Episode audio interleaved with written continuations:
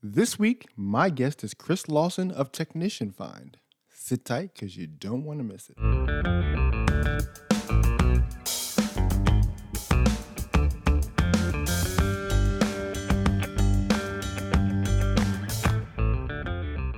Welcome back to this edition of Ratchet and Wrench Radio, strategies and inspiration for auto care success.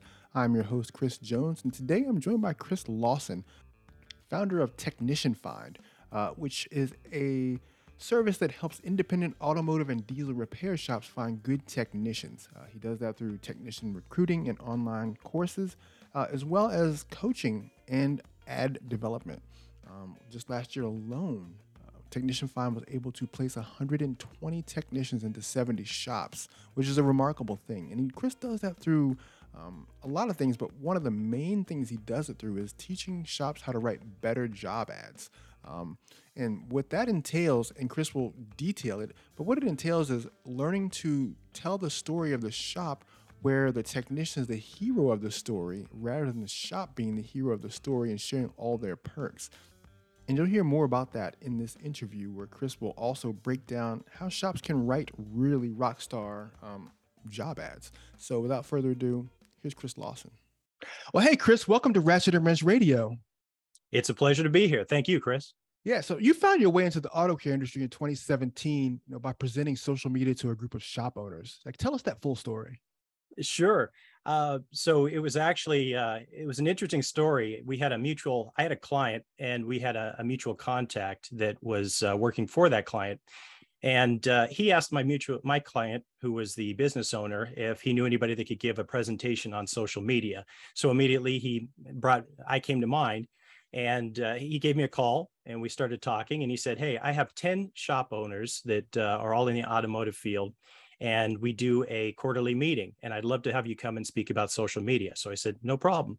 So I came in, I spoke about social media, and over the next 6 months, I ended up getting 9 of those 10 shop owners as clients and started working with them. So how did you develop your business around that pain point that shop owners all have, which is finding techs? It's one of the things I found out really quickly when I was starting to do social media for these shops was the number one thing that they really needed wasn't more social media. The number one thing that they really needed was to help finding technicians. So I went to work, and since I didn't know a lot about the industry, I started doing a bunch of research. So I ended up interviewing all of that group's members. I said, "Hey, I'd like to talk to your top technicians." And I started doing interviews, little 15-minute interviews with all of the top technicians from all of the shops in the group. And I really got a feel for what really makes a good technician tick, what their fears are, what their hopes are, their dreams are, what they hate about shops, what they hate about ads, all those types of things. I took lots and lots of notes. And from there, we really started expanding it out. And then we applied all of the skills that we had developed through my social media company, direct response copywriting, social media marketing, online distribution, all of these things we started applying towards getting technicians and filling our shops' pipelines with a steady flow of qualified technician leads so that they could hire faster. And so how does Technician Find locate qualified technicians? Well, we, over the years, so this is back in 2017, we started. And over the years, what we found is that there really are 14 steps that really make the difference. So we have a 14-step process, and it fills the pipeline with qualified candidates. And the core of these 14 steps is what I call the triad. And the triad, if you think of it as a triangle, the apex of the triangle, the very top, it all starts with creative ads. If you don't grab a technician's attention right from the very beginning, you're already lost. There's just a sea of noise out there. We're all busy, we're all distracted, and you really have to have something powerful that technicians haven't seen before to grab their attention. So from there, you go down to one of the sides of the triangle and you have social media marketing. Once you have a good, impactful, unique, creative ad that invites technicians into a story about themselves, then what you need to do is you need to get it in front of as many eyeballs as possible. A big problem that we see a lot is you may even have a decent ad, but not enough technicians see it. And if not enough technicians see it, it's not going to work. So something magical happens when 20, 30, 40,000 people see these ads that have been well-crafted. Things start happening. And that's really a big part of the process. The other piece of the triad is direct outreach. So I think everybody understands that most technicians aren't on job boards every single day looking for jobs. And, it's a very small percentage. I've seen anywhere from 5 to 10% of the active technician pool is currently out looking for jobs. So when you put an ad out on ZipRecruiter, you put an ad out in Indeed, that's who you're getting in front of over and over again. And if you're an independent shop, what you're doing is you're fighting against the dealers, the big national chains, and they're putting thousands of dollars a month into Indeed. So now you've got, you're outgunned in terms of budget, and you're chasing these same 5 to 10% of techs that are out there looking. What you have to do is get smart and creative about this and go directly out to the technicians that may not even be looking, but they may have, they may be open to an opportunity if you were able to get the right one in front of them. So that's how we do it.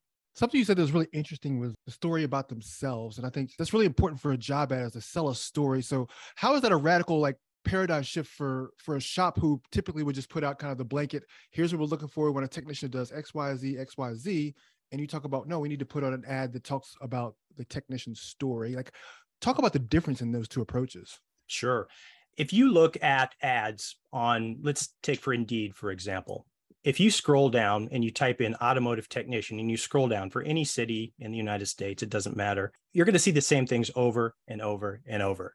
They're going to have a list of qualifications, and they're going to have what you're going to have to do on a daily basis. And they'll have some basic information about what the job entails and what the benefits are and the salary. But what you don't see is you don't see an ad where the technician is made the hero. So I really, I got this from direct response copywriting. There are lots of sources out there that talk about this. I'm a big fan of Donald Miller's work and his StoryBrand work. And what he talks about is inviting your customers into a story where they are the hero. So the difference between an ad that is talking about you and your shop and the awards you've won and how long you've been in business, which is all about you. It's I. When you switch that and you flip the script on that and you start talking about the technicians and inviting them into a story where they're the hero, now it's all about them. So, there's the old saying, everybody listens to one radio station. It's WIIFM. What's in it for me? That's what we want to talk about. So when you have an ad that's written for the technician, what ends up happening is it's all about the benefits. It is all about inviting them into that story where they can have a better future because they've made the decision to come over and to work with you. That's a remarkable approach. It is something that it's very unique. Every week we have people call up and say, you know what, I've never seen an ad like that before. It's really amazing. And we even have some of our clients, what ends up happening, and I love it when this happens, is I'll get a call from a shop owner and they'll say, you know what, somebody on Facebook saw the ad and they said, you know what, that ad is so well written. And we used to bring our cars into that shop, but we just forgot for some reason or another. But it reminded me of the great job that they used to do for us. So we brought our vehicles back in again because we saw that ad. So it makes my day when I hear a story like that. Oh, that's phenomenal. And so are your ads purely social media driven, or do you also do print campaigns for clients as well? We do print to a certain extent. It has to be a different format. So what we like to use is postcards. Postcards work out very well. You have to use them strategically, and it works out very well if you. We have a bunch of different strategies, and when you combine the different strategies, it works even better. So with postcards, the strategy that works out very well there is if you combine that with referrals. So if you have a referral fee and you can have a postcard, that works very well, we've seen. For shop owners, what are some of the common mistakes or errors that they make when writing a job ad? Like we talked about the idea that they are making it about themselves, but are there other things that they should be learning not to do in terms of making ads? Yes. The main one is it has to stand out. It has to be unique, as I had mentioned before. That's a big problem. Another problem is not having different components of the ad. So every ad that we write has it has 5 separate components. And the first component is the headline. So you have to make sure that you grab the attention with the headline. If the headline, again, I'm going to go back and pick on Indeed. If you go down the headlines on Indeed, every single ad looks the same. Automotive technician. Automotive technician. Sometimes they get a little creative and they say automotive service technician. you have to grab attention with the headline. If you don't grab attention with the headline, nobody will see your ad. So the headline's the first piece. The next piece is the intro. The introduction is the first couple of sentences, because there's a lot of skepticism when someone clicks on the ad. And I can tell, from firsthand experience and talking with technicians and asking them what they are wary about when they read an ad. The first thing is, I'll quote a diesel technician that I talked to one time, and he said, you know what, all shops say the same things, and you really don't know what you're getting into until you go to work for the shop, and then you'll find out what you're really gotten into. So once they click on that headline, you've made a promise in the headline. In that intro, which is the first couple of sentences, you have to fulfill on that promise. You have to show them that you're not like all the rest of the shops. You have to tell them that you're honest, you're genuine, and you have to do that very quickly and very concisely. That's what the intro does. Then the next part of the ad is the body. And the body is, okay, so you've got their attention with the headline. You've kind of drew them into your story with the intro. Now in the body is where you really want to hammer the benefits. We like to use things like bullet points. We like to use bold. You don't want to overdo the bold, but we like to do things like that so that it draws them in, gives them an idea, and paints a picture. What you're doing, you're selling the dream.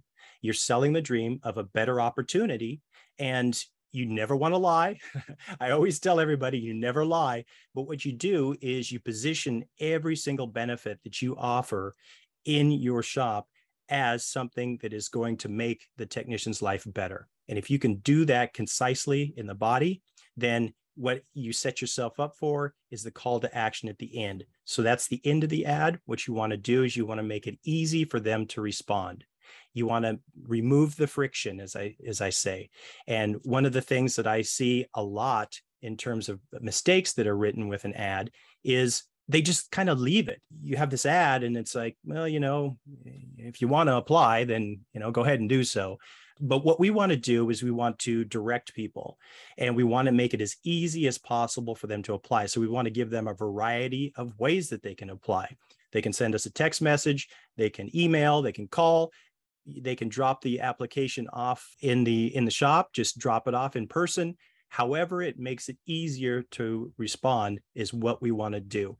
And then when you're circling back around to round this all out, once you have the ad finished, you want to go back through and you want to make it scannable. So by scannable, what I mean is, I alluded to this a little bit before, you want to make it easy to read. You don't want to have one big block of text. That's a problem that I've seen with lots and lots of ads, is they cram everything together in one paragraph. It's very difficult to read. And you've got to remember, most people are reading these on their phone. So, you can actually look inside of Indeed and you can see how many people access Indeed from their phone. And it's 80, sometimes 85% of the people that access ads inside of Indeed are accessing it from their phone. So you want to make it easy to read, easy to digest, and easy to contact you. Wow, that's phenomenal information. Yeah. Thank you. Yeah. It's something you don't really, a lot of shops don't really think through it, but when you present it that way, you get a lot more applications. Yeah. And I love that whole concept of ease of submission, letting people submit in a way that's easy for them, as opposed to what's easy for me as the recipient, the shop. Absolutely. Owner. Absolutely. That comes directly from direct response copywriting. And I have a background in direct response copywriting. And one of the things you always want to do is you want to make it easy to order. Think about late night television commercials and, Ginsu knives and, but wait, there's more, all that kind of stuff.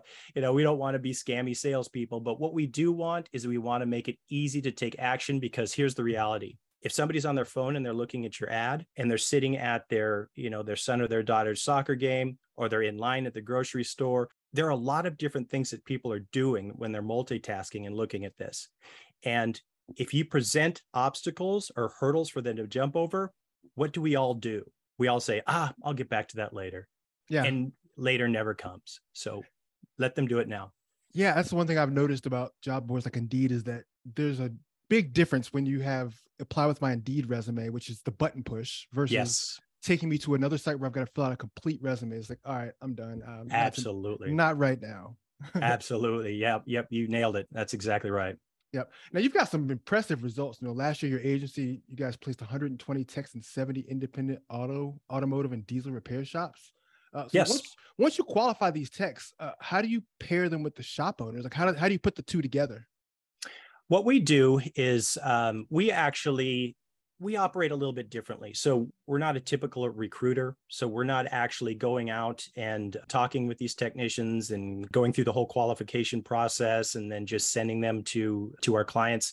What we do is we run all of these campaigns so that we can keep the shop's pipeline full of good leads. So what we do is we are generating all of the applications. We have different ways that we filter through applications so that our clients get good qualified technicians, but it's up to the shop to go through, review the apps, set up the interviews, and make the final hiring decisions. Now, you also provide coaching for ad development, correct? Yes, we sure do. As a matter of fact, one of the things that I learned early on was our clients could get better results if we coached them a little bit on the specifics. And so I set up an office hours. So twice a month, I go live, I answer questions, and I do a short training. And then we drop off the training section of the presentation. We drop that into YouTube. We also have a private Facebook page where we drop training in there as well. It's kind of a collaborative effort. We can drive lots and lots of eyeballs, and we can drive lots and lots of applications. But if when the shop owner or the manager or whomever gets on the call with the technician isn't able to sell the dream and to get them in for an interview, then that's where things like ghosting happens. You know, you say, oh, we had a great conversation, but they never call me back or they won't respond to my emails now. So that's why we do lots of training on the back end to make sure that they are to make sure the whole process goes smoothly and they can bring those technicians on board right through the point where they move the toolbox into the shop. And one thing you mentioned again on your site was that good techs slip through the cracks every day when independent shops don't have an organized and efficient follow-up system in place. What does the system need to look like so that shops aren't losing qualified techs that they've been longing for? And that's another really great question. So the first thing that you want to do is you want to make sure that you have a system in place. And the way that I describe the system is there's a continuum. On one end of the spectrum is absolutely no follow-up, zero. The other end of the spectrum is just dynamite follow-up. And what ends up happening is the people at this end of the spectrum where there's no follow-up, they don't have any type of an organized system set in place. So organized systems, it sounds fancy, but it doesn't. It have to be fancy. Some of the most successful shops that I've seen in hiring and recruiting and maintaining full staffs, they just use a manila envelope and they print out resumes and put it in there. So they have an envelope for service advisors. They have an envelope for technicians. They have an envelope for, porters, whatever they need, they just have an envelope. So the way to think about it is you're building a deep bench so that when you need help, you can go and find them. Now, on the other end of the spectrum, you've got folks that are sophisticated. So they either have a CRM, a client relationship management program, or an Excel spreadsheet, and they'll store all the information in there. Because the other thing that happens is the timing can be off. So you can talk to a great tech and it's just, the timing's off. One of the things that happens a lot when we're working with shops is since we get such a wide distribution of these ads, we'll get people in different states that call up and they say, hey, it looks really great, but we're not moving to your state and, for 6 months or whatever. So you have to have a way to keep those people organized, to keep in touch with them and to continue to follow up with them. And if you're going to do that by programming their number into your phone, you can do that. If you're going to do it by having an Excel spreadsheet, you can do that. Or if you want to just print out the information and put it into a manila envelope, you can do that. But you want to have a list of good, solid candidates that you've already spoken to so that when you have that need, you can go right to that list and start making phone calls. Oh, that's really good. Because I think that something I'd spoken with another shop owner with maybe last month, and he talked about the idea of just keeping a very deep bench where he's got guys, he interviews them, keeps their resume, and then he just once a month, once every 6 weeks, he'll follow up with them. He'll invite them to events that the shop is having just to keep them peaked and engaged in the pipeline. Perfect. That's exactly it. Yeah. And just give them a ping every now and again and let them know what's going on. And, I've heard of, some of the more successful shops have done things like, in between when you make an offer And when they start, one of the things is you want to shorten that lag time as much as possible. But, you know, let's say it is a week, just sending them texts of interesting things. Like, hey, we cleaned out your spot. Here's a picture of it. Can't wait to have you in. You know, hey, we had this barbecue, you know, wanted to invite you to the barbecue, whatever you can do just to invite them into the family in advance, that it helps. Now, for the shop owner who may say, well, look, I don't have this technical savvy. Is it something you can provide and just take off my hands? How do shop owners work with you? Yeah, what we do is, we do have a social media component. One of the things that we do have is we have the ability to help out shops on the training side. So if they have people that are going to be involved in this on a day-to-day basis, they can absolutely hop on calls with us and we can do some training. We don't like to be too hands-on when it comes to things like responding to social media inquiries, because the reality about this is a lot of very specific questions will be asked. So, for example, when we're running ads on Facebook, we get technicians that will ask questions about the shop. They'll say things like, do you have heated floors? You know, do you have AC? They'll ask specific questions about workflows or diagnostic tools or things like that. And these are things that really are opportunities. It's someone raising their hand and saying, hey, I'm interested. And we don't want to get in the way of that, because that's an opportunity to expand the conversation, to have them in for a phone interview. And we encourage the shops to be engaging with people directly. So that having been said, that's not something we like to do, because it just puts another barrier in between. It creates more friction in between the tech and the shop. But that being said, we do lots of campaigns to help shops do ongoing passive hiring campaigns. And just real briefly, a passive hiring campaign is, let's say that you're fully staffed up, but you know that what you want to do is you want to create that deep bench that you alluded to from your other interview. So you're always going to be collecting applications, even if you don't have a place. And that's something that you can do with just periodic social media posts, showing the culture, showing your family orientation, showing your team orientation, showing interesting things that you're doing, fixing up the shop for holidays, things that you're doing for customers, all that kind of stuff, and then just promoting that out to the industry. And what ends up happening is you are promoting the image of being a great place to work. And that helps you with a passive resume search, because now people are seeing it, but you're not actively saying, hey, come in and apply. Ooh, that's really sharp. Yeah. Yeah. And it's a lot less expensive too. So, when you really need to turn up the heat and you need to find somebody, somebody says, hey, Friday afternoon, they say, hey, I'm not coming back on Monday. You really need to turn up the heat. So that's not a situation where you do that. But if you're already staffed up, just dropping messages in on a regular basis can really prime the pump, so to speak, for when you are looking for someone. All right. And so, Chris, how can shop owners find your business? They can find me at our website. It's technicianfind.com. Also, as I mentioned, I'm on YouTube. So at Technician Find, it's Chris Lawson at Technician Find. And then we've got my LinkedIn page. So that's Christopher T. Lawson. We drop a lot of great information and content on LinkedIn. And then if you are a shop owner of an independent shop, you can come on in and you can be part of our private Facebook group. So all of our trainings are dropped into the private Facebook group, and there's an ongoing conversation about how to hire technicians and other members of your shop in the quickest, most effective way, and what's working right now. Awesome. Well, Chris, thank you so much for joining me today and sharing how your service helps shop owners fill that vital spot of getting techs in the shop, and how you help them develop a social presence that attracts people into the shop. It's been my pleasure. Thank you so much for the opportunity. And that's going to do it for us here today at Ratchet and Wrench Radio. I'd like to invite you to follow us on our social media channels on Instagram, Facebook, and Twitter, as well as subscribe to our email newsletter, which goes out daily. And you can find that at ratchetandwrench.com. And that's ratchetandwrench.com. And may the rest of your day be the best of your day. And we'll see you next week.